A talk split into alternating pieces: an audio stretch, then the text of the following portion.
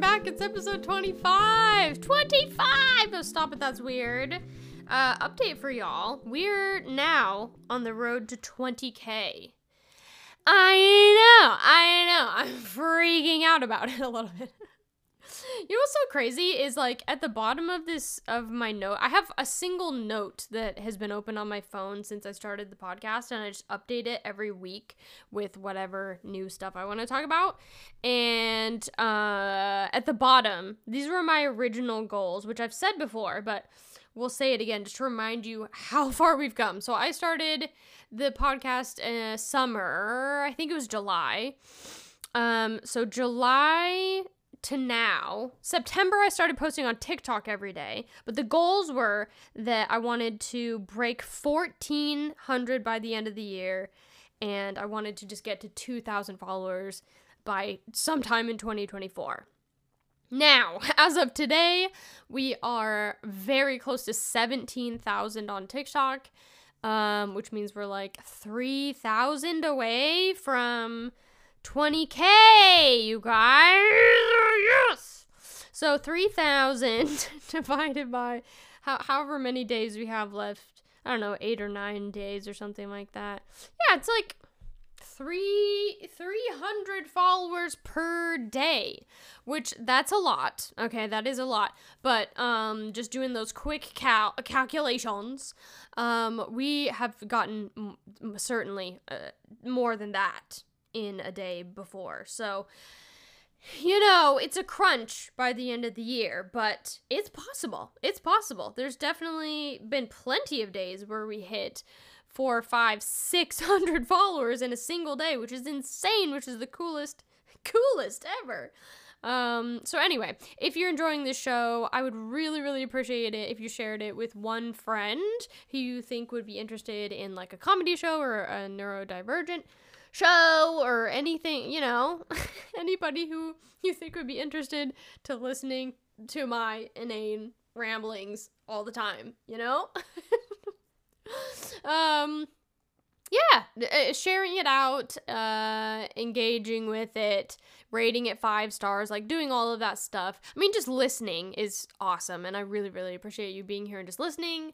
Um, but doing any of those things it, it is how we get the word out uh, to more to more weirdos. There are weirdos out there that are waiting to find us. I'm like in a musical. I was just singing Christmas songs before I started uh, recording. And so now I'm like, I don't know what that was. That really was like I was about to. I'm in Wicked, you know? I'm in. okay. Anyway, um I won't I know some of my friends are not super into musicals, so we won't burst out into song in this episode anyway. Maybe we'll have a musical episode. Stop it, that's weird. The musical. Ba ba ba. anyway, um anything that you're doing to help us reach our next goal of 20k, that's so awesome and sick and I appreciate it. I love you guys so much. Let's, uh, it's Christmas. Tomorrow is Christmas Eve, and then Christmas, and I'll probably talk about it a little later in the episode, but I've taken some time off from my job, from my nine to five, because I really need to. I just really need to. I've been stressed out. I've been overworking myself, working 40 hours a week, and then also doing this, which I love. This is my favorite thing to do um, the podcast and um, posting content on TikTok and all that. But, you know, I'm burning the candle at both ends, which I said on TikTok. So anyway, so I took two whole weeks off. Um yeah, and I'm not going back to work until like January 2nd. And I'm very excited about that. But the problem is because I run anxious. My autism runs anxious. Um it's been very hard for me to like for my body and brain to connect on the idea that I'm on vacation and it's been hard for me to relax, you know. Um, this is like I'm almost a week into it. I'm down day six today, and I don't really necessarily feel like I've vacated at all, really. But there's been some great stuff that happened. I've been busy doing stuff, but I do want to just take like some time and chill. You know, I've been thinking about going up to the hot springs or something, which I, I, I may still do. I would like to do. I think it's all booked, so I'll have to put myself on a wait list or something.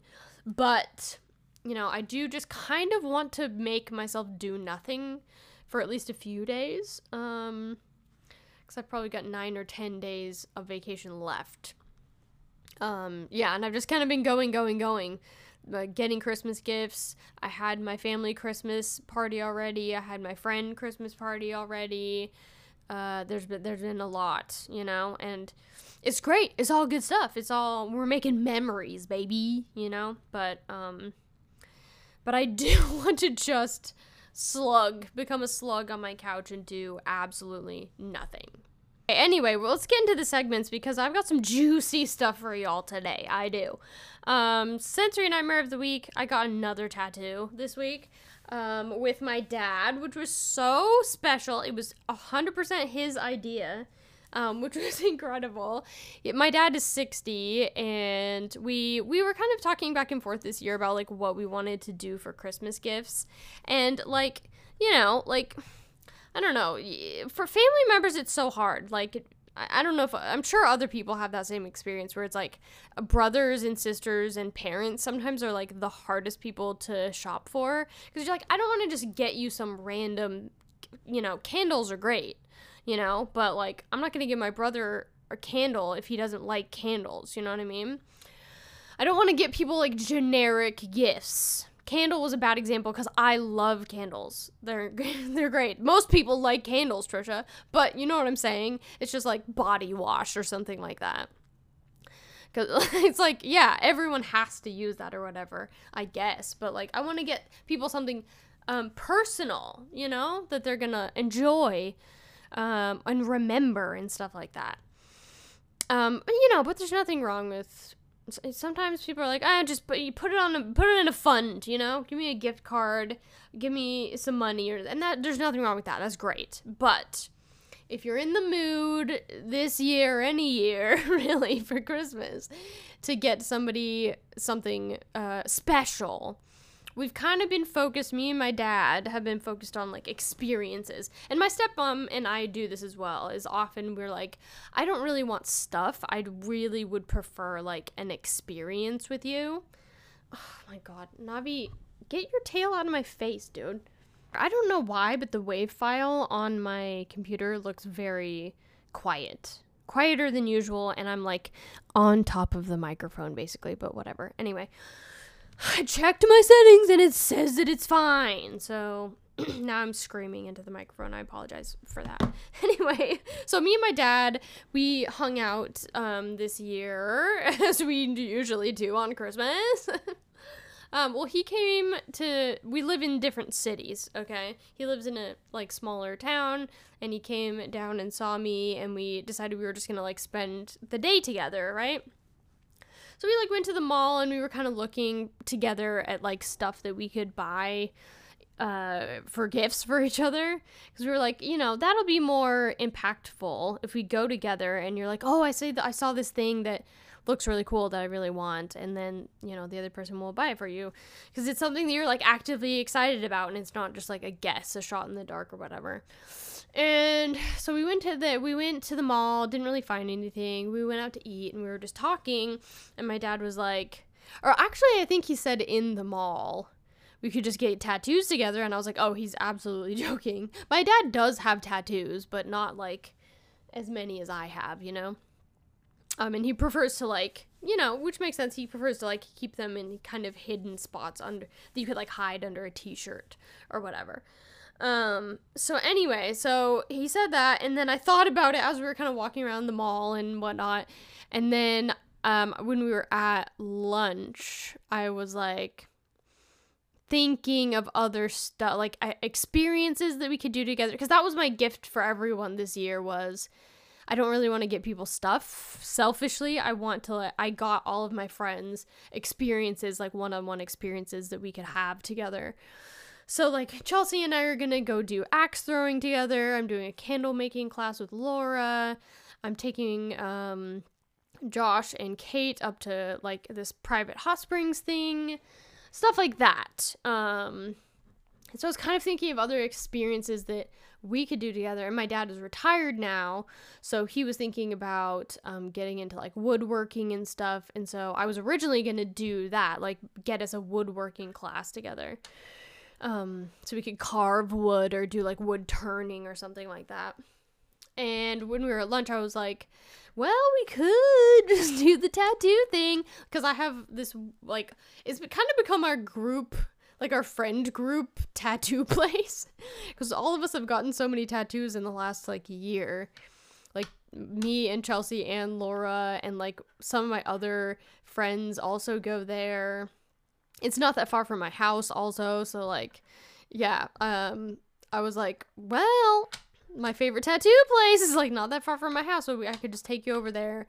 And it's kind of they said it was the slow time of year so someone could probably get us in like today and do tattoos if you just if you want if you want to do them and he was like yeah sure. Um i like made double sure that he was actually being serious about that. I was like we don't have to do that. We can go if you want and he was like yeah let's just go check it out and just see if nothing else we could like pick out a design today. So we go over there and they had an artist that had some free time. And basically we just both picked out like pretty simple designs that um, could be done in like an hour or two each. Uh, and so i got a heart that has like a banner thing like a little ribbon thing that says dad on it. You know the like traditional like mom dad tattoo that a lot of people get uh, I thought that would be really cute. I put it on my shoulder and I love it. I think it's adorable. Um, and my dad got an Aries, like the ram head kind of symbol. Not like a whole ram head, but you know what I mean? The like symbol for Aries. Um, because we are both Aries and our birthdays are one day apart. And so that was cute and special. And it was really fun. It was so fun. We were just kind of super relaxed all day and just sharing. It was honestly one of my favorite. I told my friends this that it was like one of my favorite experiences that I have had with my dad in maybe ever, but like in a really, really long time. It just felt uh, really comfortable. Not that I ever feel uncomfortable around my dad, but you know, like, like I've talked about a lot on this show, like it, I've been doing work to, to to not have to feel masked in front of my family anymore. And um, he's been listening to the show, and I don't know. I don't know. It just felt like something clicked, at least on my side, where um, I didn't feel pressure to behave in a certain way. It just felt like we both were extremely um, comfortable, which has been, which you know, um, ha- if you if you listen to the show, then you know um, it's not always been the easiest with my family because we're just not emotionally super deeply connected like that, and and that's okay, and there's nothing wrong with that. But um, sometimes that ease, that comfortability, I think I would venture to say, has not always come super um, easily. Um, it's not like second nature necessarily for all of us together. We all love each other immensely, very, very much, but I hope that makes sense what I'm trying to say. It was just it was just a particularly special day where it felt like both of us did not feel any pressure, you know what I mean? Um yeah, I can't speak for him, but it just felt it just felt that way to me. I think for us for our our family we are very like achievement focused and I think it's fair to say that most of us are like like we want to present ourselves in a certain way especially like the holidays and stuff it's like a time to come together and be like okay i'm going to update you about my life and what i've been doing and what i've achieved and all this kind of stuff and sometimes it does feel like that with our get-togethers, you know, we we live in different places. So when we all do get together, it's kind of like, well, what's been going on with your job and what's been going on with this and da da da da. And it doesn't necessarily, you don't get down to the nitty gritty of like, how have you been as a human being kind of thing. Or just like, yeah, maybe a little um, softer, gentler connection that you have to slow down and really like be um, aware, cognizantly aware that it's that kind of time. I don't know. I'm probably rambling about something, like circling an idea, but I'm sure you get what I'm getting at. And it was just, you know, I've been talking a lot on my TikTok about like trauma and unpacking my autism. And recently, just as of today and yesterday, talking about this thing called limerence, which I'll get into a little bit later. But it is all connected for me to this like autistic performance and the and the desperate need to uh, perform every single time that I see my family. Like I must perform and be impressive in order to deserve their love, and it's never a like guaranteed thing, right? So I have felt that pressure personally. And I kind of feel like I could be wrong, but I just feel like a lot of our family kind of behaves that same way that there is kind of some sort of pressure, indescribable pressure to be impressive every time that we're together and it's just sick to like hang out and not have to deal with that. To just be like, "Eh, I'm just a fucking goober." And we like that about each other, you know? Like my dad is really the person that I learned all this humor from. If it wasn't for him raising me as a single dad, you know, and like showing me all the comedians that he loved growing up and like all the funniest movies growing up and stuff like that. And just yeah being if it wasn't for that type of atmosphere i don't know that i would be doing something like this right now. Or like that is my favorite thing in the entire world. I've said that a million times on tiktok tiktok on tiktok and here.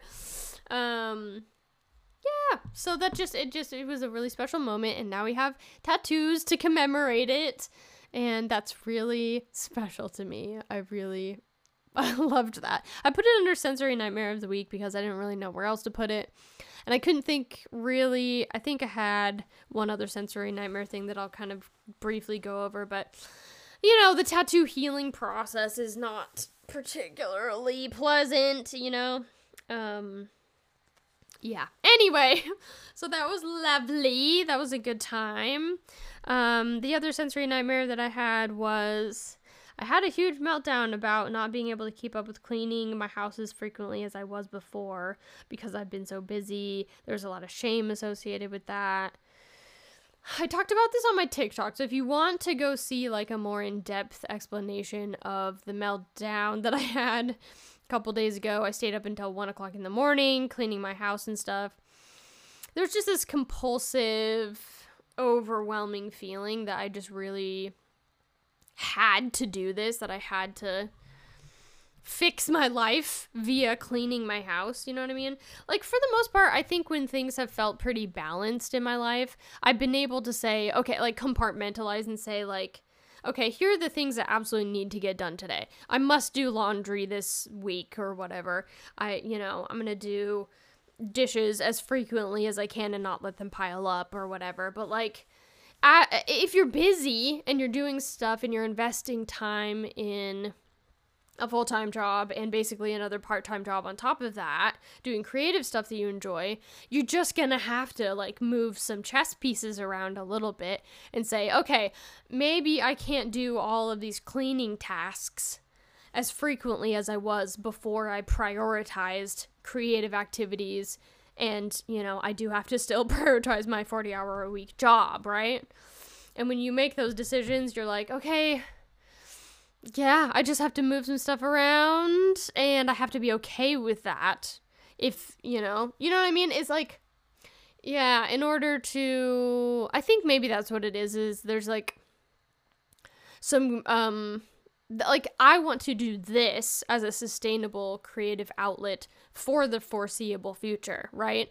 So this kind of activity is solidly been placed in the long-term category. And so maybe there's some like growing pains around that where I'm figuring out what kind of schedule. Other people probably just don't think about it as much as as I am right now. But as an autistic person, I'm like, okay, I have to figure out what that routine looks like. What does the schedule for how often I'm able to like get these cleaning tasks done? Plus, cleaning and things like that, I've realized are really draining on my autism.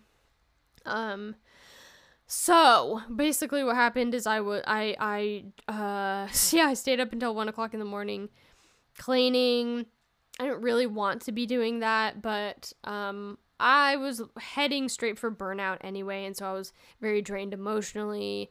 Um, my autism bar was just absolutely depleted. So, and I was, because of that, whenever that happens, I lose sleep. So, I had had bad sleep for like several days in a row. And I watched this true crime documentary that put me in a really weird, icky headspace. It's called, um, I'll have to put it in my notes here. I think it was called Mother God. It's on HBO. Um, yeah, Mother God. Uh, I'm not. I'm not even gonna get into that. If you're interested in like religious cult type stuff, then go ahead and watch it. It was a great show, but it made me feel very gross. Just, just eh, not. Yeah, it was just. It's just um manipulative. Um, it's also quite graphic, so warning for that. It is quite graphic um, around the death of a particular person in the show. So be prepared for that if you're gonna watch it. It was shocking to say the least. So I just like left that experience and I was like, ew, I feel icky about that one. And so all of those kinds of things, like uh, being t- totally like running on empty with my autism, lack of sleep, felt gross about the show, was in a weird emotional headspace, okay? Um, I like looked around my house and I was like, ugh, there's so much stuff that I want to do right now that I wish that I could like snap my fingers and just have it fixed. You know, I don't want to do my laundry is like my least favorite task ever. It drives me crazy. I hate doing it. But I was like, I know that I need to do that, and I've got a few dishes in the sink that need to be done. I need to probably, you know, just do a top to bottom clean of my house, and I didn't really want to do that. But um a lot of times when I get to that emotional peak, uh something gives in my brain and I'm like I must do something about this right now. Uh or I'm going to I don't know. You know, I'm just uh, like I just I mean, I was to basically I just had I had a meltdown and that was to happen anyway, you know? But I think I get to this uh, emotional peak where, yeah, where I'm like, I, I'm going to have a meltdown anyway because that's on the way.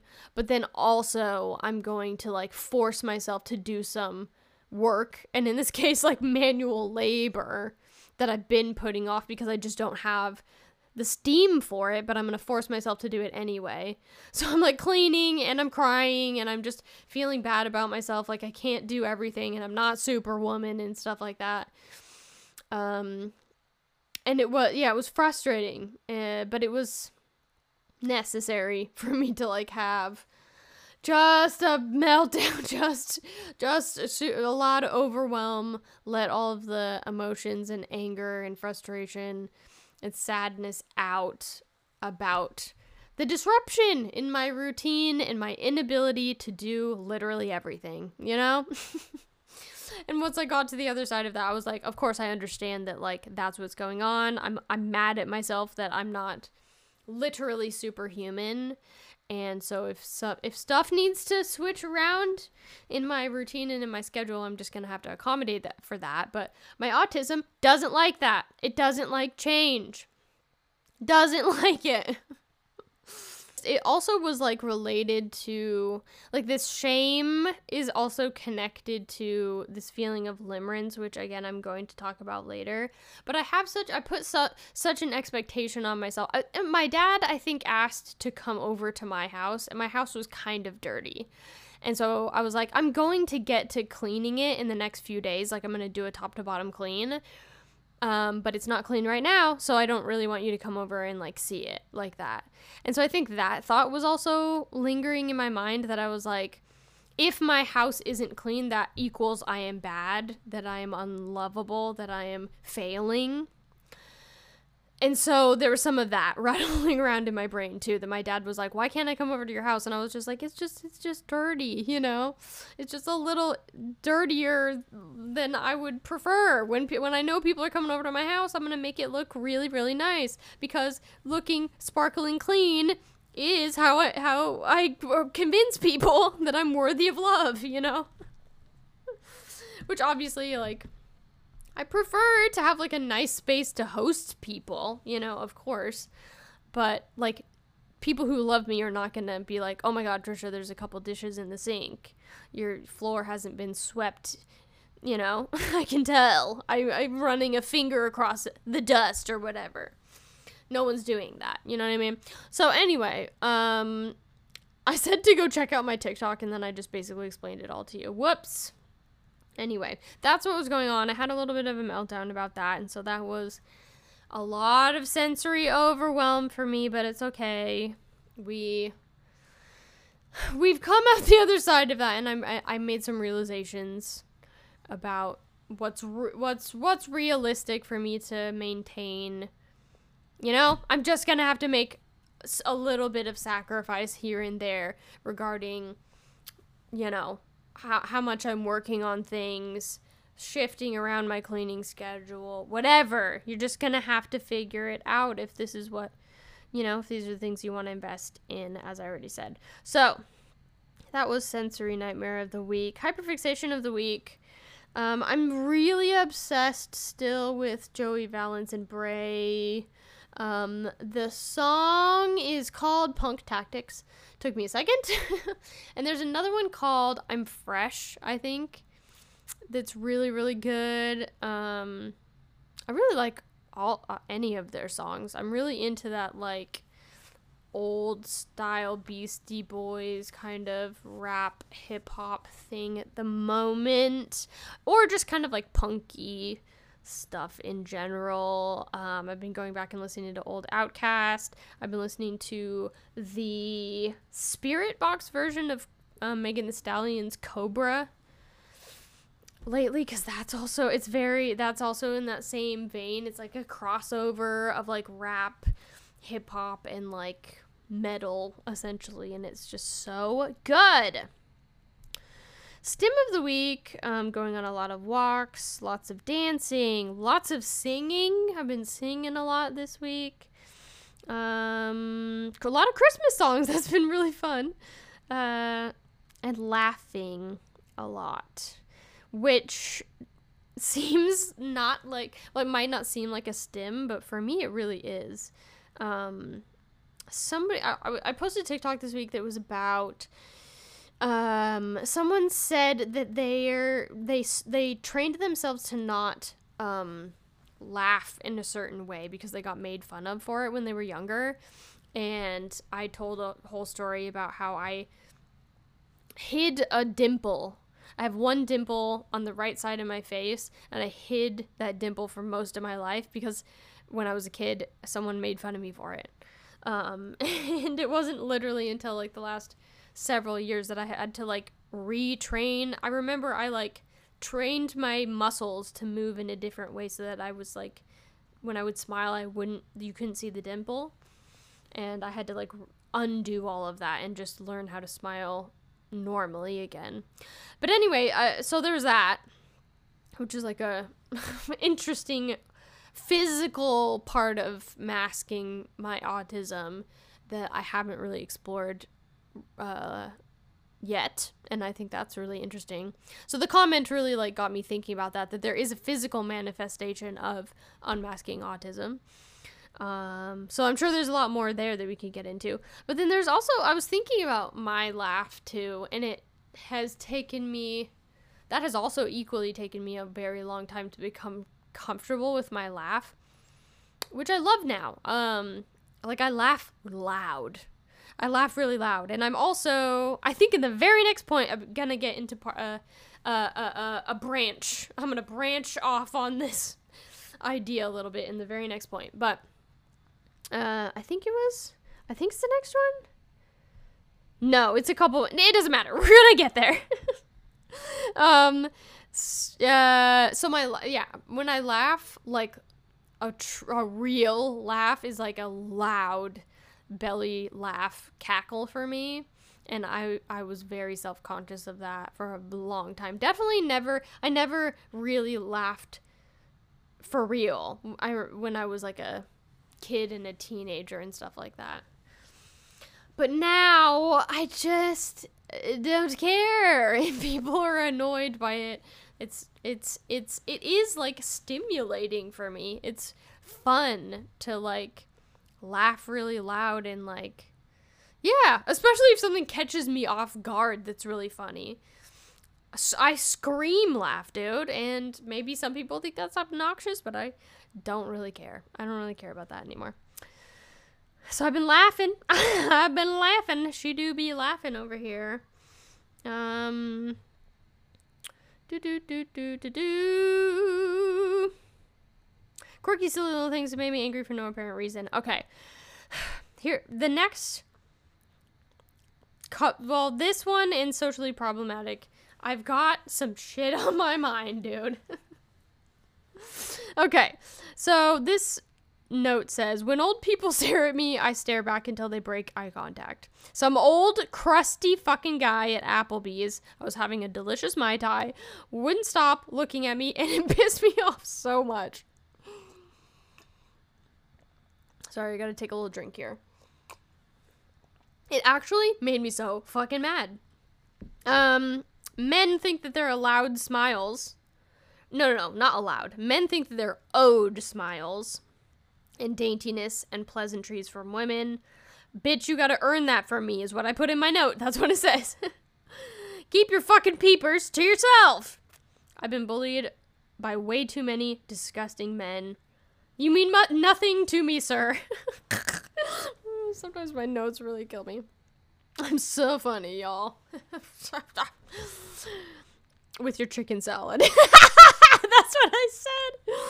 Focus on yourself and that outfit you're wearing. That laugh that I just did made me think, okay, so I'm gonna say this, alright?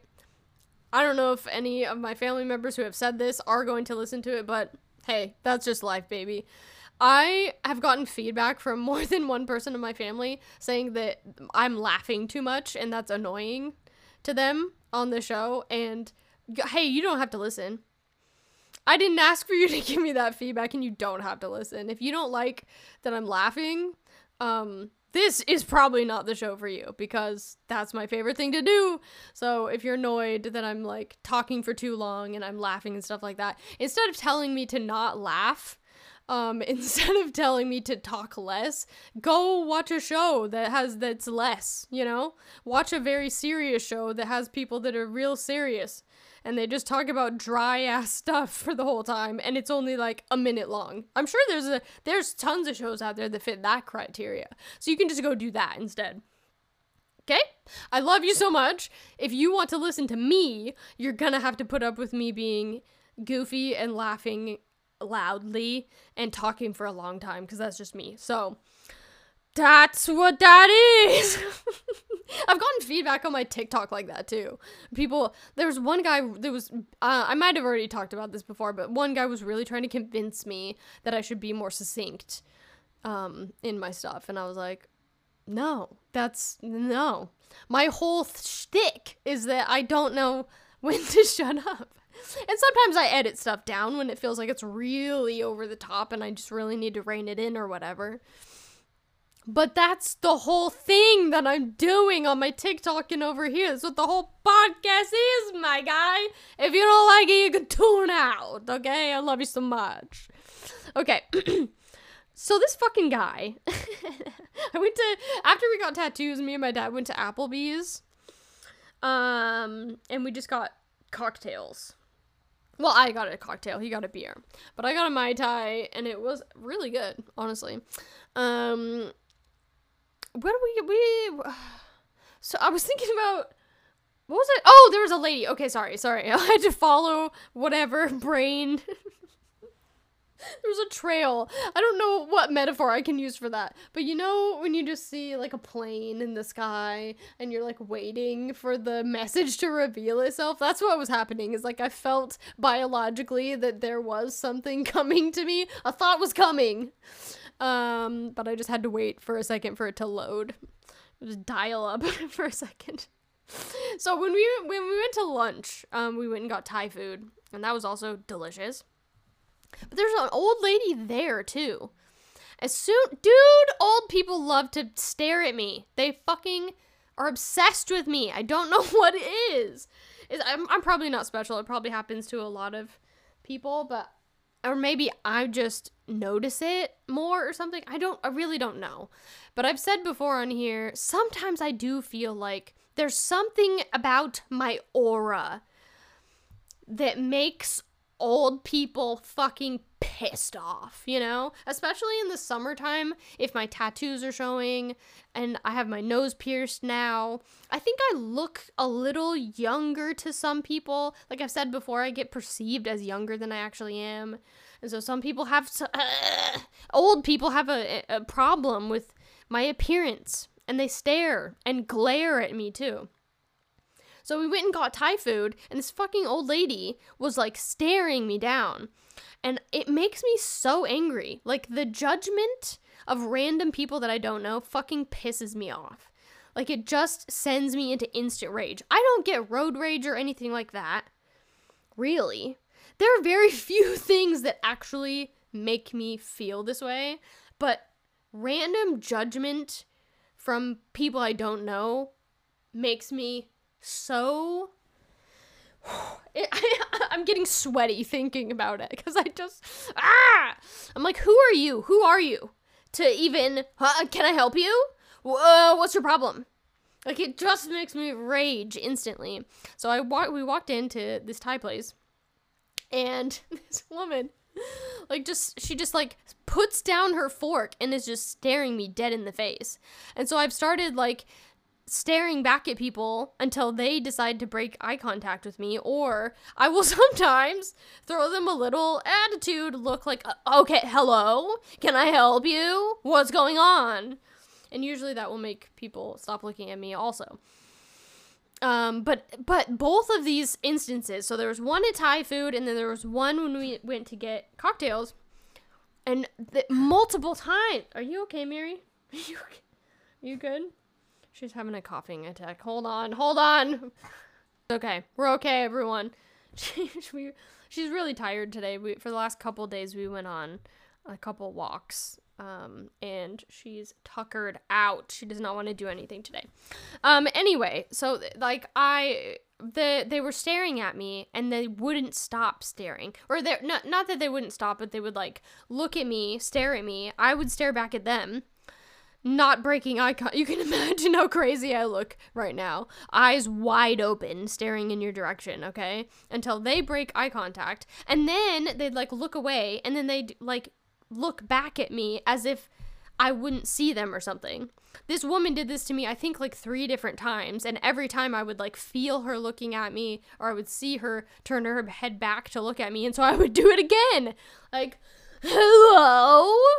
So annoying. So this fucking guy at Applebee's. it's ridiculous that I'm this mad about it, but I am. I'm mad. This guy, okay, he's sitting down with his family at the bar across from us. Okay. From if I'm remembering correctly, he was wearing like a camo shirt and a camo hat, all right? And he's got some kind of fucking chicken salad. And as soon as I sit down, maybe he didn't think I was like old enough to be I don't I don't know what the fuck you want from me, you know? but I sit down and he immediately stares at me. So I did the thing. and he like wasn't breaking eye contact with me. Eventually, finally, after years of staring, rumor has it we're still at Applebee's. he, he, like broke his eye contact, but then he would like look away for a few seconds and then he would look back. And this guy did this so many times. It was like disruptive to my conversation with my dad. And I had to stop myself because I legitimately went to open my mouth to be like, Can I help you? at one point, And I was like, I can't embarrass my dad like that. He's gonna be like, Trisha's. Trisha's become completely unhinged. My my family's very like small town, you know. And so this the town that I live in, which is not really a city even. I swear they'd be like, the the big city's changed her. She's changed. I don't know what's happened to her, but she flew off the handle when we were getting some cocktails. but I wanted to scream at this guy. I deeply wanted to yell at him. But I did. I like rolled my eyes at him and was like doing the like, uh, can I fucking help you?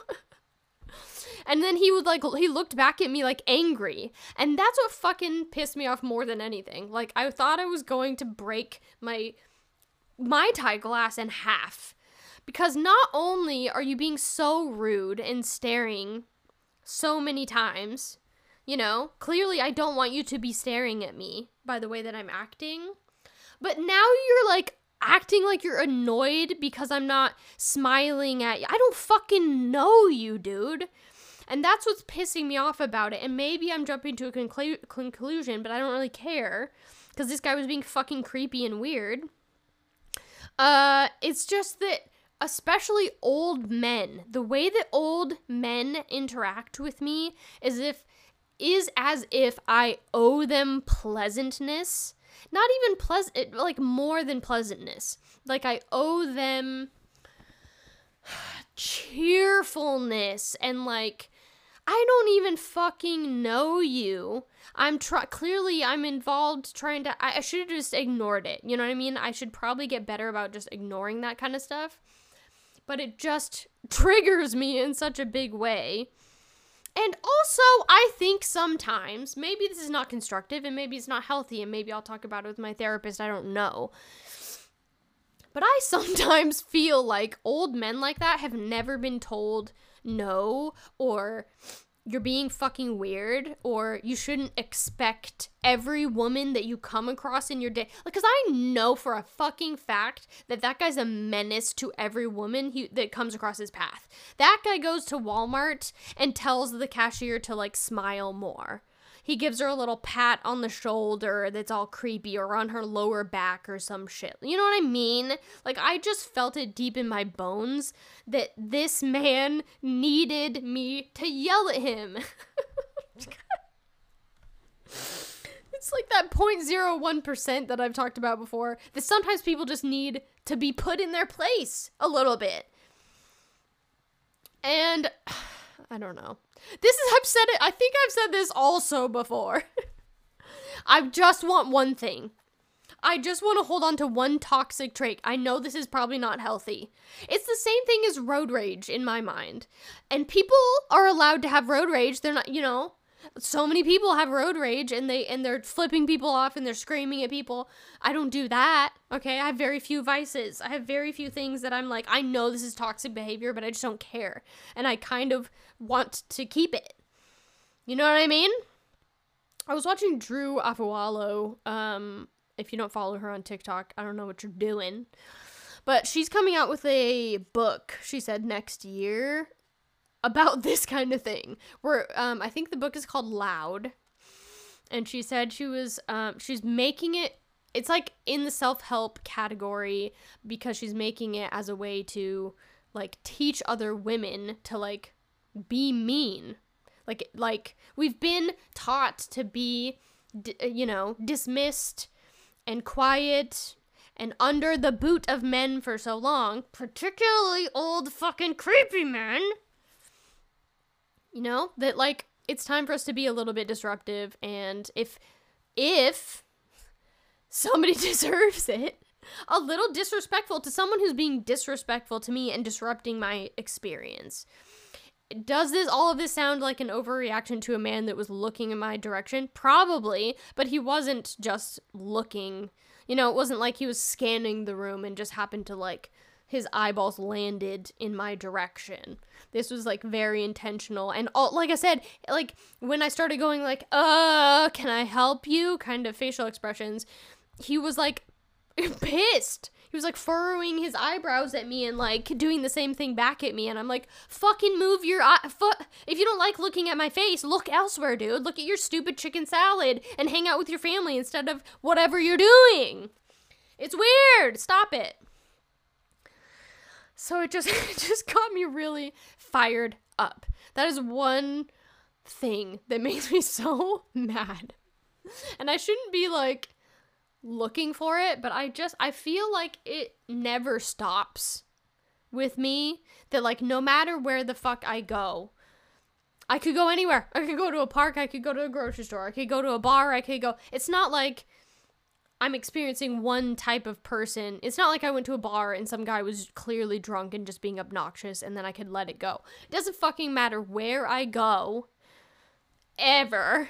There's somebody pissing me off. not really. That's so not true. But like there's a guy somewhere ruining it. An old guy doing something that I don't like sometimes. Often, I would say. So that just yeah, it just it really set me off where I was just like I don't know, dude. I uh, like I yeah, I don't know what there maybe there's nothing more to be said about that or there's nothing really to be done about it. But I just wanted I don't know, have other are other people experiencing shit like that? maybe you're just better at ignoring it than me. Anyway, fuck that guy and fuck his chicken salad. his his wife looked like she was pissed off at him too. Anyway, okay, that's enough of that. Um, what's she anxious about now? I'm feeling solid today. Day six of vacation. Finally got some sleep. I slept so good last night. Last night was my one like token good night's rest for the week, and I'll probably sleep like garbage again tonight. But this is this is what I'm saying.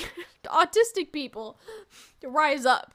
If we get one good night of sleep, dude, I said this in a comment on one of my videos on TikTok that if we were if autistic people are our bar is constantly like at 50% or below all the time.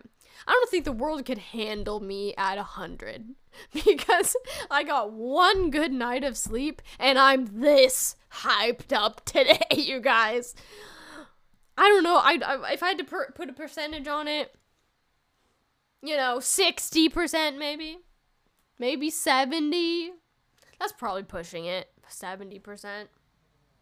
But uh, yeah, I feel rested, more rested than I normally am.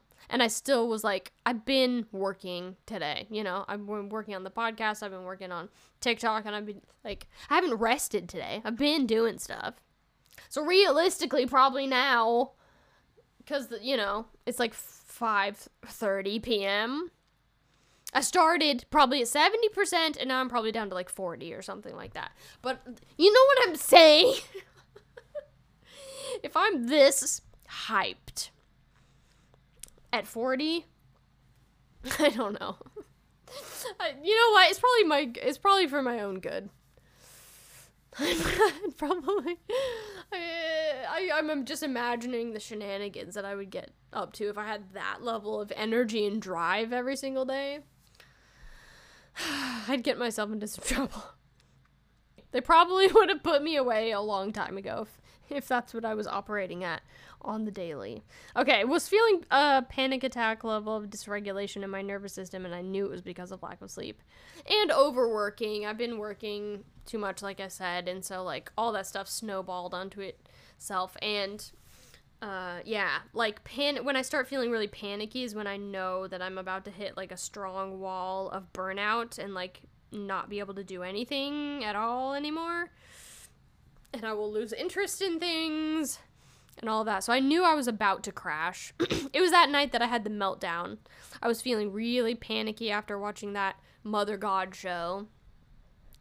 And then uh I felt like my heart was like bursting out of my chest. Like I was feeling heart palpitations, it's very sweaty, lots of anxiety. Um, and then I went right into a meltdown. so I think the meltdown was part of like like I don't know if this is scientifically accurate or not, but it feels kind of like it. Like sometimes I feel like those meltdowns are there to like as like a last ditch effort. Like my body is like, okay, either we can melt down or we can completely shut down. If we melt down, we can at least get some of the dysregulation out and the emotion out and by the end of it you can start processing whatever was going on with you and stuff like that. And so it felt it feels some sometimes for me like a fail safe thing where my body's like okay all right you haven't been listening to us. We're just gonna have to do this. We're gonna have to pull the lever you know that sort of thing. Um so anyway i was feeling i was feeling that level of anxiety for the first five days of my vacation and then I had the meltdown and one good night's sleep. And I'm feeling way better today, guys. Honestly, I'm feeling like a million bucks. uh, so that's what I was anxious about now. But I'm feeling, I'm feeling pretty good. And I, and like I said, I've got, I think, if I counted correctly, like nine or 10 days left of vacation. And so I'm very excited to just like spend that time relaxing with um, with my friends, with family, doing fun things, uh, and also probably doing a lot of nothing. I don't know. Actually, let's look it up here in real time so I can tell you. So, January 31st, I may skip next week. This week, um, you know, tomorrow is Christmas Eve, and I probably could have skipped this week if I wanted to. But I felt like putting out a podcast today because I was, you know, I'm doing well. I'm doing well today. I was like, I've got some stuff to talk about, namely the guy at Applebee's. so, um, I'm just gonna say that. I'll just put that out there. If I put one out, then that'll be a little extra bonus episode. But we'll just say that I'm gonna skip next week for the f- first. For what am I saying? New Year's. I'm gonna skip it, give myself a holiday, give myself a week off, and then I'll be back on the 7th. That's what we're gonna say. But if for some reason I've got some extra time and I feel like recording, then I will do that. Okay? Um, that's what she anxious about now. Socially problematic. All right. Here's some other shit that is tied into the Applebee's guy stuff. All right. Um, I have a real problem with the way that people choose to perceive me. I am small. I'm five foot one on a really good day. I got measured at the doctor years ago. one time, a doctor told me that I'm actually five one and not five foot, and so I've said that forever now. I don't even know if that's actually accurate, but that's what they said people perceive me as younger than I am, and I think because of my body type, because I'm short and small or whatever, not by my fucking choice, that's just how I was born. People perceive me as being like quiet and shy. I've been called, there's a story that goes around in my friend group of one time that a guy that I worked with called me mousy, and it made me want to literally throw up um, and I just, I hate it. I just really don't like being perceived in a way that I am not. And it pisses me off that it is like a male and female kind of thing. Like, I think because I'm small, I don't know. There's just something, I guess, about the way that I look or the way that I'm perceived. I don't know. I can't pinpoint it. Really? I don't know. I don't know what you're seeing in me, but some, some people look at my fucking face and assume that I should be quiet and subtle and shy and demure, and it makes me irate. It makes me so mad. Um, I know that people like mean well on my TikToks and stuff like that, but I um not infrequently get messages like that, like comments of people that are like surprised that I have that I'm loud or that I have like this extroverted sensibility about me, you know, that I have like a lot of personality. And I'm not trying to say that to be conceited in any way. but that's just a fact about me is that I am a lot. I've been too much for a lot of people even since I was a child, which is why I suppressed all this stuff for my entire life, you know? Cuz I I was ashamed of being too much. All this work that I'm doing is to is to unpack that, to get rid of that. And if you have a problem with me, that's okay. That's totally fine. But I don't want to have a problem with me anymore. That's the whole point of this work that I've been doing. So it sometimes annoys me when I get comments like that where someone will be like, um, yeah, just surprised that I've got a lot of personality. I don't know how else to say it, I guess. But like, uh, yeah, I, ju- I get that the surprise part is kind of what annoys me. Is that I'm like, huh? Like, where did you get that? where you know i don't know i guess b- because maybe not every one of my videos is me like being super flamboyant or whatever but like okay so some guy not that long ago was trying to compliment me and it wasn't a compliment he was saying um basically that i look schlubby in all of my videos but because i got ready in one video and had like took more time on my ma- makeup and made it more precise and I was wearing like a fancier outfit that I was like uh pretty all of a sudden, you know? and he was trying to he kept trying to like explain it to me in a way that would be flattering and I'm like, I get what you're saying, that you're it is a compliment that you're even saying that I look nice. But everything else that you said like you don't have to qualify it that way. You don't have to say, actually, you kind of look shitty all the time and you're just in a sweatshirt and you just kind of look whatever, homely. he didn't say that, but it felt like that's what he was getting at, you know? And I was just like, I don't, I, you didn't have to say any of this. I didn't ask you to compliment me in the first place. And if you're going to compliment someone, I don't know if I've said this on the show before, but I definitely was going to make a video about it and didn't post it. But man out there, if you want to call a woman pretty, just say that. You don't have to qualify it and say, wow, you look shitty in all your other videos, or like, uh, oh wow, I noticed that you don't always dress this way. Yeah, because I'm a human being, dude. I post on TikTok four to f- times a day sometimes, four to five times a day sometimes, three to five times a day, I would say a day, every day. Do you want me to look? How do you want me to look? Should I be should I be in a gown for every video? It's silly. You have to realize what you're saying is like I'm a human being.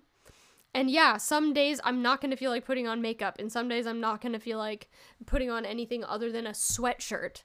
And then other days I'm going to be feeling myself and I'm going to dress up a little bit do my hair a little nicer, my makeup a little nicer, but you don't have to comment on it like that.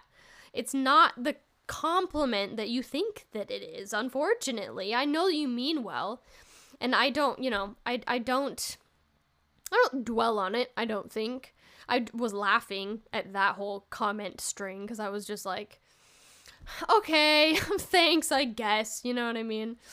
But it, it annoys me when people think it annoys me a lot more when people do that in regards to my personality.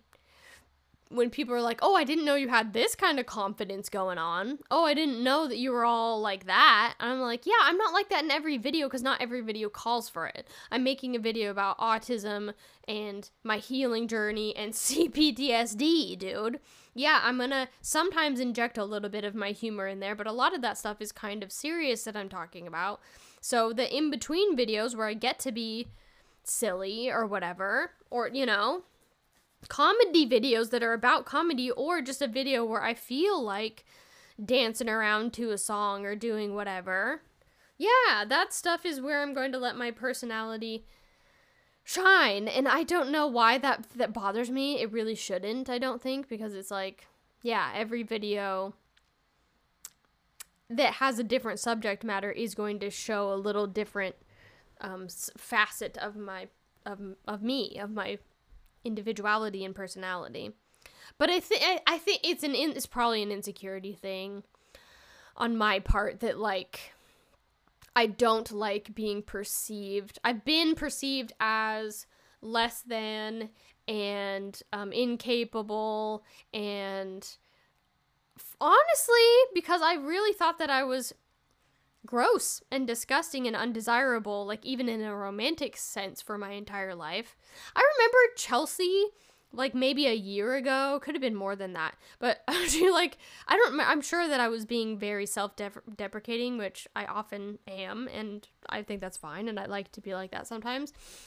But i've always leaned really hard into that kind of like poking fun at myself kind of thing and so i'm sure i was saying some really like negative shit about my appearance and i remember she looked me dead in my face and she was like trisha you are hot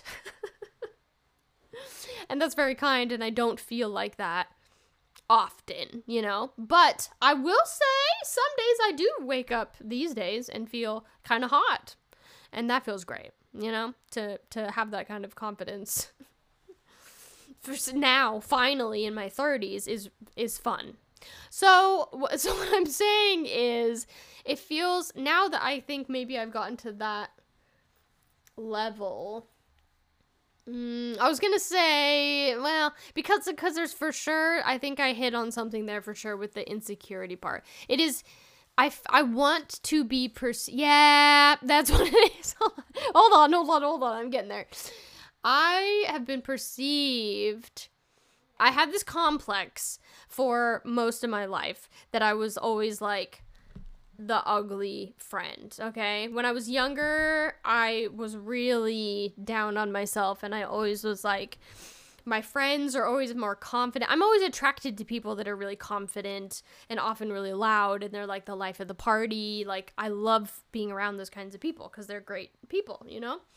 And so when you're like that, you attract a lot of attention and stuff. What I wanted that attention but I I wasn't in a place. I wasn't secure enough in myself to like be who I really am on the inside like that, right?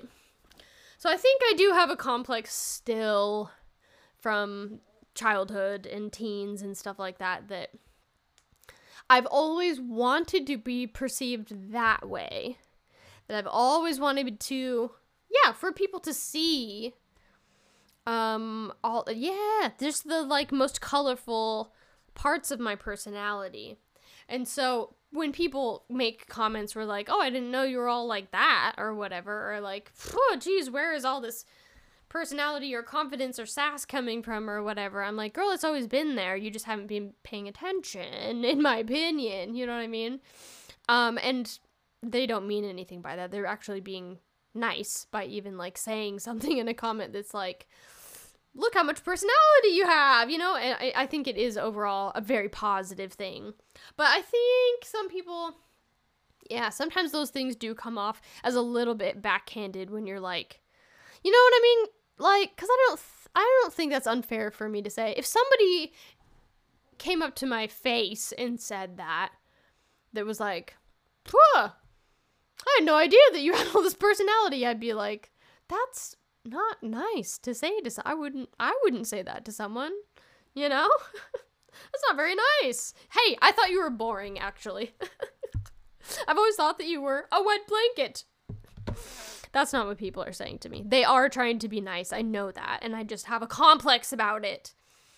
But but sometimes that yeah, I think I really it is a real pain point, and it is connected to the Applebee's guy. Okay, uh, that I feel like people are perceiving me in a way that I don't like.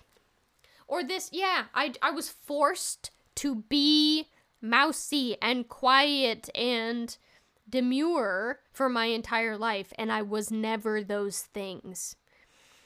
I was never those things. So my brain has been screaming all this time, my entire life, trying to tell people that I'm not actually like that. I don't want to be like that. I don't want to be perceived that way. I'm actually this other person that's kind of fucking loud and obnoxious sometimes and whatever. And that's a whole other can of worms too that it's like as I become that person who I've always been, I also have to be okay with if I'm going to be loud and opinionated and whatever full of personality, lots of people aren't going to like that personality. And I also have to become secure enough to say, that's okay. I'm not perfect and all of that. Just because I'm loud and flamboyant and all of that doesn't mean that all that stuff is necessarily good, positive traits. But I still like those traits. You know? And then I have to be secure enough to say, I'm not everyone's cup of tea. And that's good. And it should be that way, probably. I think. I'm working on it. I'm working on really thinking that. I said I think really confidently, but I'm working on it. uh, I'm convincing myself that that's true. Anyway. Yeah, and I also put on here. What did I put on here? If you perce- if you perceive me as reserved or quiet or demure, that's on you, bud, cuz I'm not. Sometimes I'm crass and I'm a little bit white trash and I like it that way. All right? Okay. That's enough on that. Revelation of the week. Hold on, I'm going to take a little sip of my tea. We're making good time. We're making good time today. Okay. Revelation of the week is I'm taking my power back by understanding limerence. This has actually been a major disruptor in my life. Um, if you don't know, limerence is essentially like the hyper a hyperfixation that you can get on a person, um, which often comes with fantasies of being in a relationship, I, an idealized I- idea of a relationship that doesn't actually exist. Sometimes it happens with like celebrities or people that you don't know. Um, some people also tend to focus on people, like real people in their lives or acquaintances, or like now with social media, it might be like a friend of a friend or like mutuals or something like that. Um, I have experienced this in all of my past actual relationships, but I also pretty continuously throughout my life have had some kind of limerence hyperfixation on someone I don't know, which is often like a celebrity or an artist that who I admire. And I've talked about this I've talked around this concept on here a few times before because it actually has been like majorly disruptive to my life. Matt sent me I said this on my TikTok already, so sorry if uh, there's a few things in this episode that if you watch my TikToks I also kind of explained a second time on the pod, so I apologize about that. But it needed to be said. Um, so Matt sent me a thing about limerence like a couple months ago, probably two or three months ago. I don't know. I'm bad with time. Maybe it wasn't. I don't know. It doesn't matter. He sent me it a while ago. I was not in a place where I was ready to hear it to to understand what limerence was and like begin the deep intense work that it's going to take to work through this and understand it and I don't know. I don't know. I, I want to set my own expectation. I was going to say get rid of it.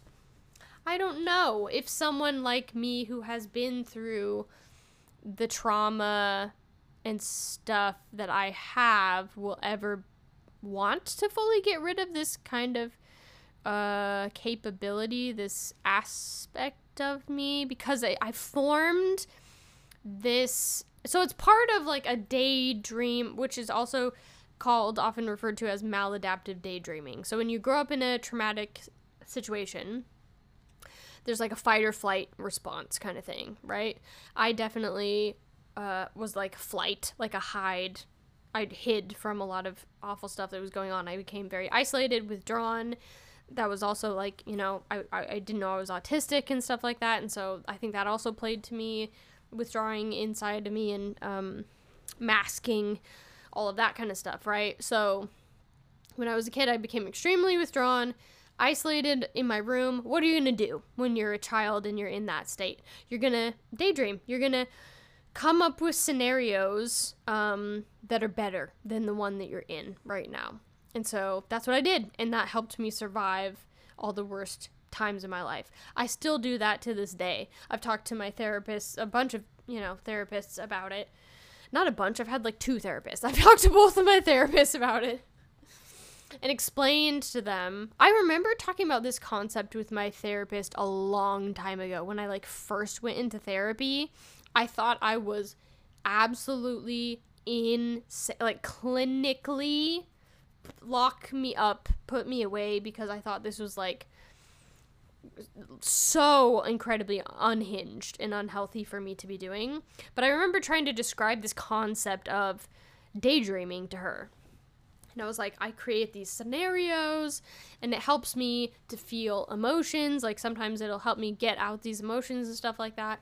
But it also often involves other people.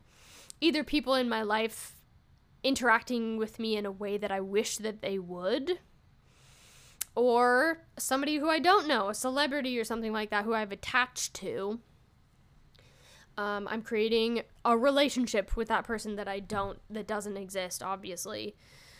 So I've had a lot of like shame surrounding that because I thought that was just like everyone would, if they knew that I was doing that all this time, that it's very weird. But actually, for people with CPTSD, and autistics um, who have a tendency to hyperfixate, neurodivergent people in general. It's really common, actually, um, maladaptive daydreaming, which um, is also li- like all of this is together. Like hyper, maybe maybe the umbrella term would be like hyperfixation, and under that you have maladaptive daydreaming, and on the other side you have limerence. And limerence is the connect that uh, I was gonna say romantic connection, but it doesn't have to be romantic. It's just this like intense connection with someone that you've like that you've created the connection in your mind. I have done this for my entire life. Every person who I've ever been in a relationship with, this is also comes down to like trauma and um, not having control and uh, you know feeling out of control with my autism and all of that kind of stuff for for my whole life. Um, I've always like really tried to exert total control over every romantic relationship that I've ever been in. And I've succeeded at that, honestly. Have their relationships been good? That's debatable, you know? But I specifically picked these people and chased them through this lens of limerence. I have picked people ever I realized so what happened let me back up a little bit so um I posted a video because I, I knew about the term limerence but I wasn't I haven't really been ready to like take it head on yet I just know I was like I have this obsessive thing and it's embarrassing and I'm ashamed of it and I know that I do it but like it's part of that maladaptive daydreaming thing that like I feel like I need to use it as a tool when I'm feeling extra sad or when I'm extremely overwhelmed or like, you know, it has been the thing that has gotten me through the darkest periods of my life. And I don't know if I totally want to get rid of it or whatever. It, fe- it feels like a survival tool that's ingrained in me and it's been, yeah, difficult for me to like think, even think about um, ridding myself of that thing, right? So, this is a video about how I feel like I'm ready for a romantic relationship. But at the in the same video, I was I was like, yes, I feel like I'm ready for a relationship, but I do know that I have this limerence thing where I, have the tendency to idealize relationships and sometimes I um regularly, if I'm being honest, I'm hyper fixated on like someone uh that I don't know. I think also because that feels kind of safer because I'm like, I'll never meet that person or whatever and so I can think whatever I want about them. And no one has to know. No one will be the wiser kind of thing. Um, but posted that video and I was basically like, I want to get rid of this limerence thing because I know it's really like I know that I could be in a relationship right now and that'd be fine. But if I can work on this idea of limerence, I can have a more realistic idea of the type of relationships that I want from the get go. Uh, yeah, I think it will. I, I've been pretty intense when I've entered in relationships. Like, I've pursued people really heavily. I've created this idea of them in my mind. And then I just really, like, I, I you know, if I'm being honest, I've love bombed people in the past because I felt like that was the only way that I would get them to like me, is I would, like, put, take on whatever traits I assumed that they liked in a partner and then I would just really try to be as attentive and loving and just like doing all that stuff really, really heavily at the beginning to preserve a, a, a, relationship again that doesn't exist one that i've created in my mind. But because i saw this person and i was like oh you've got this specific trait that i think i would like this is going to be the perfect relationship you know so i've chased people like that and then guess what turns out they're flawed human beings that are just humans and so the relationship doesn't work out like that, you know? It doesn't turn into the fairy tale thing that I imagined in my mind. What do you know, you know? So in this video, I was talking about how I want to get rid, I want to work on that because I think that's. I'm a, I'm hesitant. I was think I've been thinking about this all day. Like it feels like a final step, but it for sure isn't. You know what I mean? It feels like a big step, but I'm never, you know, I feel like I'm always working on. I exhaust myself. Sometimes I just need to not be working on anything. You know, sometimes I can just exist and not have to do work on myself, and that's really hard for me to do. But in my mind, I was like, this is the final thing. If I can work on this limerence thing, then I will be so ready. There will be no excuse for someone to not to love me or for me to not be totally open um, to a relationship when it's ready to come in or whatever.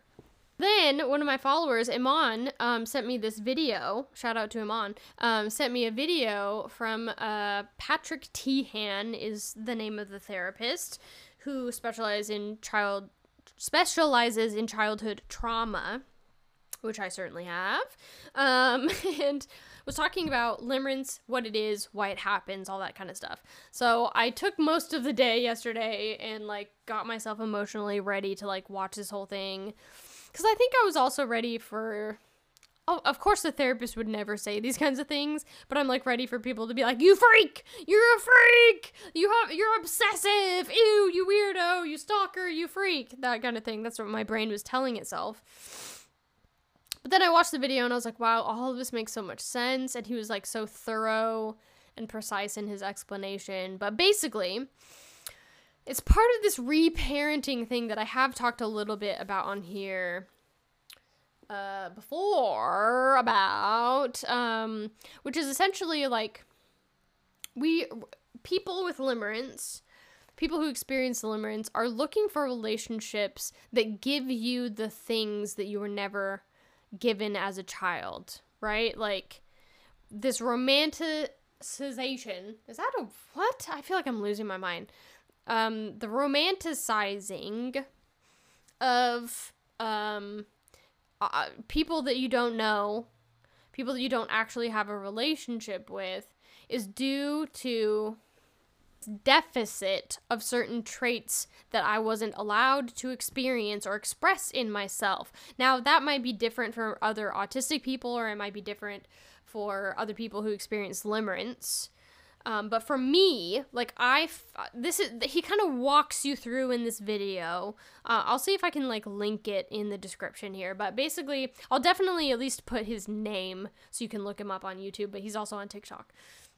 So, um, he walks you through an experience in his own life because he also experienced childhood trauma, um, which I, I thought was really helpful. Um, like it just felt so much more personal coming from someone who like has had that experience firsthand. So he was kind of walking through um, how it formed for him in his life. So, like for example, I was made fun of, bullied because of my autism in my own house and at school. I, I remember being a really young, like, you know, two, three, I don't remember being two years old, but like three, four, five years old, maybe even six, and being like, I was always known for being really kooky, zany, weird, full of energy, loud, expressive, too much for a lot of people, right? So I was shamed for that. I was always called very like weird and um I remember a lot of statements about like toning it down and like it was it's gross um but like re- relationship you know how i don't know if you've uh, any of you have experienced this but like sometimes older people when you're really young will tell you like oh if you if you act like that you won't get a boyfriend or something like that i remember comments like that coming from older people um, in my family. You know, like you're gonna have she's gonna have to chill out at some point, or like no one's gonna love you essentially, kind of thing. So, um, and then on top of that, like trauma, just like actual physical and emotional abuse and stuff like that made me so withdrawn into myself and I was so afraid of making a wrong move around my house every day that I didn't want to speak, period, you know? So I totally lost my personality, my sense of self, all of that kind of stuff, right?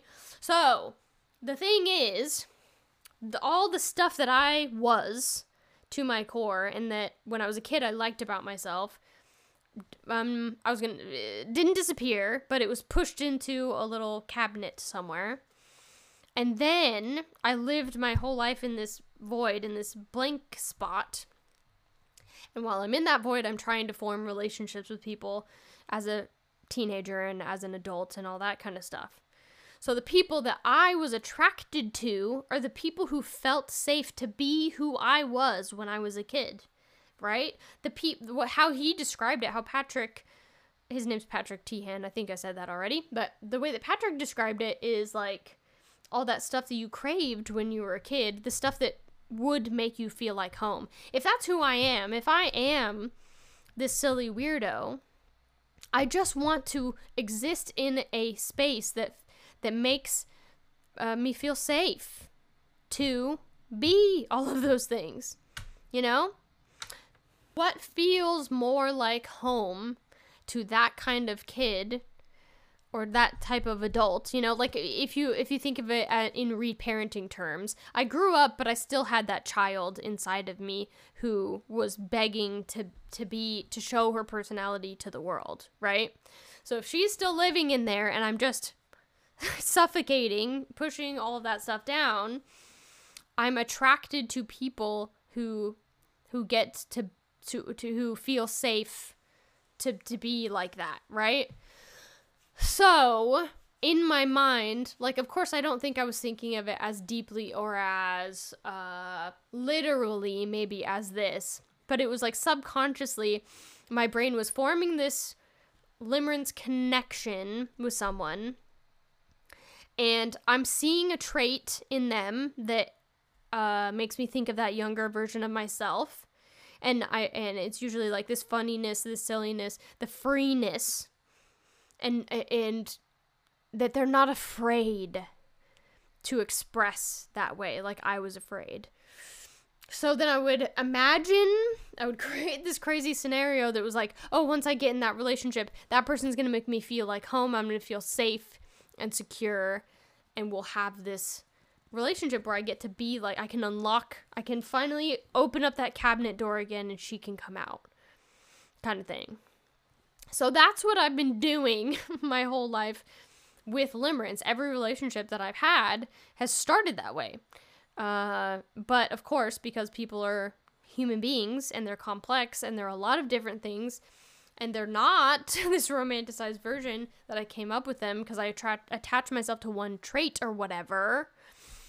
Um, you know, it doesn't it doesn't work out like that. It doesn't, you know, I have to see the person for the whole person that they are.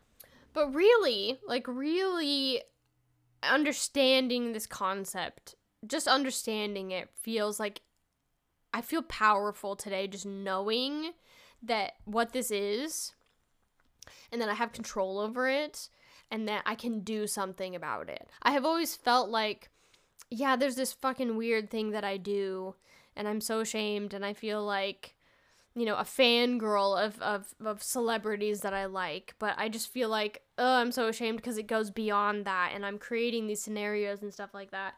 And like I said, it feels like it, knowing this type of what what it's called, and the the yeah, it's another like survival kind of skill, right? Because we need love to survive. So the survival skill that I created again was like part of that maladaptive daydreaming thing. Um, and it brings me comfort to know that I was finding people who made me feel safe in some way even if I don't know them as a real person, something about their personality that you know, the personality that they put out there, you know, the small piece that you get to see.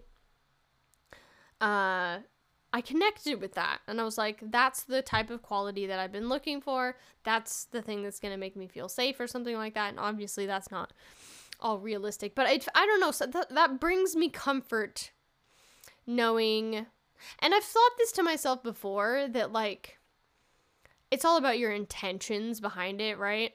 Like, all of the stuff I've kept hidden to myself for my entire life, and I didn't ever, I don't, I don't often talk about like celebrity crushes or like people that I've had crushes on. I don't really talk about that stuff very openly or very frequently. I haven't historically, definitely have kept it to myself.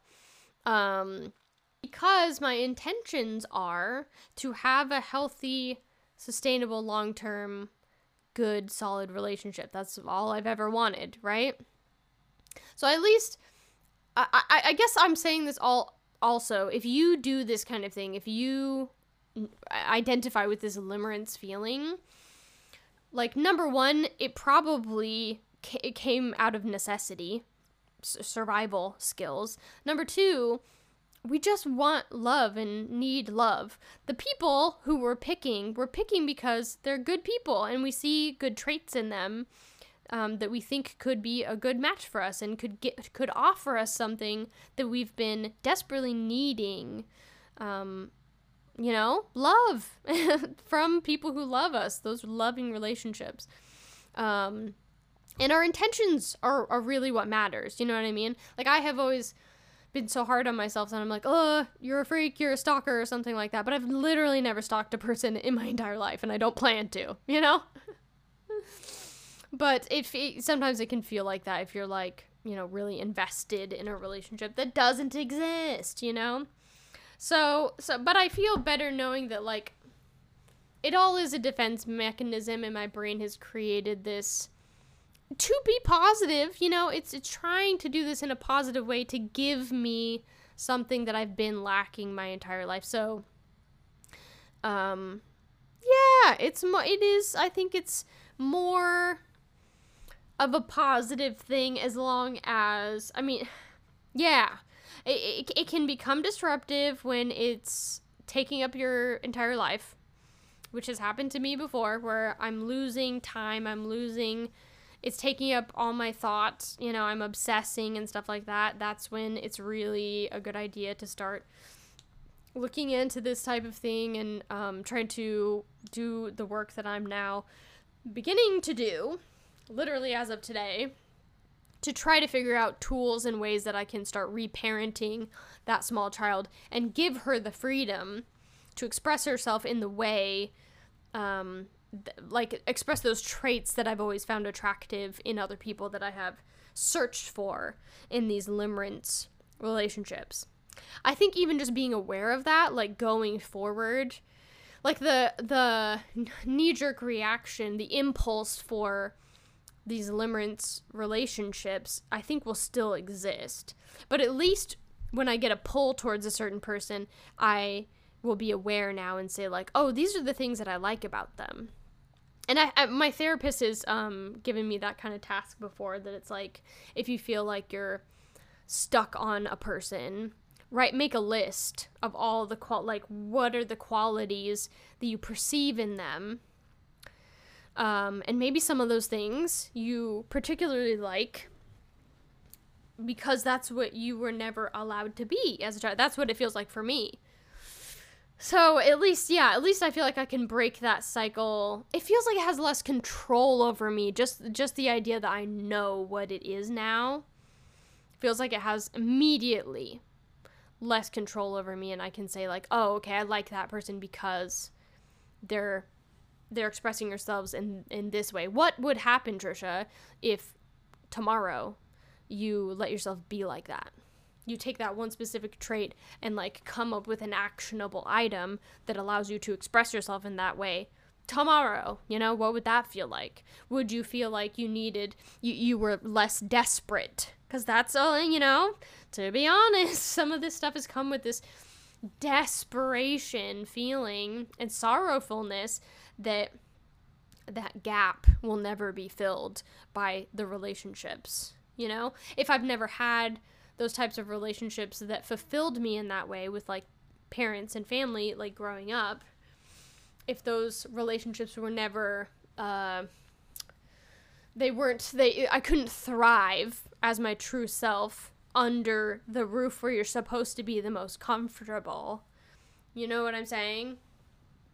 I've I've just been chasing that uh, for for someone. I will always, uh, you know, until I identify it in this way, I'll always be um, chasing someone else to give me the freedom or the permission to be that thing that I want so desperately, you know? So it does, it almost instantly feels like I have given myself back the power that it's like, it's okay to have crushes on people and and think that they're cute and think that they have admirable traits and all of that kind of stuff. But now, if I feel like I'm um, getting to the point where I'm like longing for something that doesn't really exist or hoping that someone will come in because if that person would just love me, if someone like that with those traits that I admire so much would love me, then it would, you know, it would restore balance to the universe kind of thing. That's what it feels like. So to be able to take some of that power back and be like, I can actually what's crazy, Trisha, is you're powerful enough to give that stuff to yourself. You actually are. You're actually powerful enough to, yeah, to look at those people, see what's great about them, and then say, hey, Trisha, little Trisha, I give you permission to just go crazy to just go crazy now. I think that just hit on something, and I'm probably gonna have to mull that over for a while. Yeah, I really was waiting for permission and someone else to tell me that that I was okay. That yeah, I'm good just the way that I am. That I'm good just like this. Yeah, yeah, all that kind of stuff. I don't know if I went in too many circles with that whole kind of thing, but um, it's it's a new thing. I knew what limerence was, like I said, but I haven't. I didn't understand. I didn't make that connection of like why I've been like directly, so perfectly directly. Patrick said like, okay, this is the thing you've been missing in your childhood. This is what you're craving in relationships, and it just made absolutely perfect sense. And that's the type of actionable stuff that I love because I'm like, I can literally change my mindset about that today. Literally today. And that's that gives me so much hope and so much power back. So um I'm sure that I'll give some more updates and stuff like that. I plan to. I'm making a series on TikTok about it as I work through that.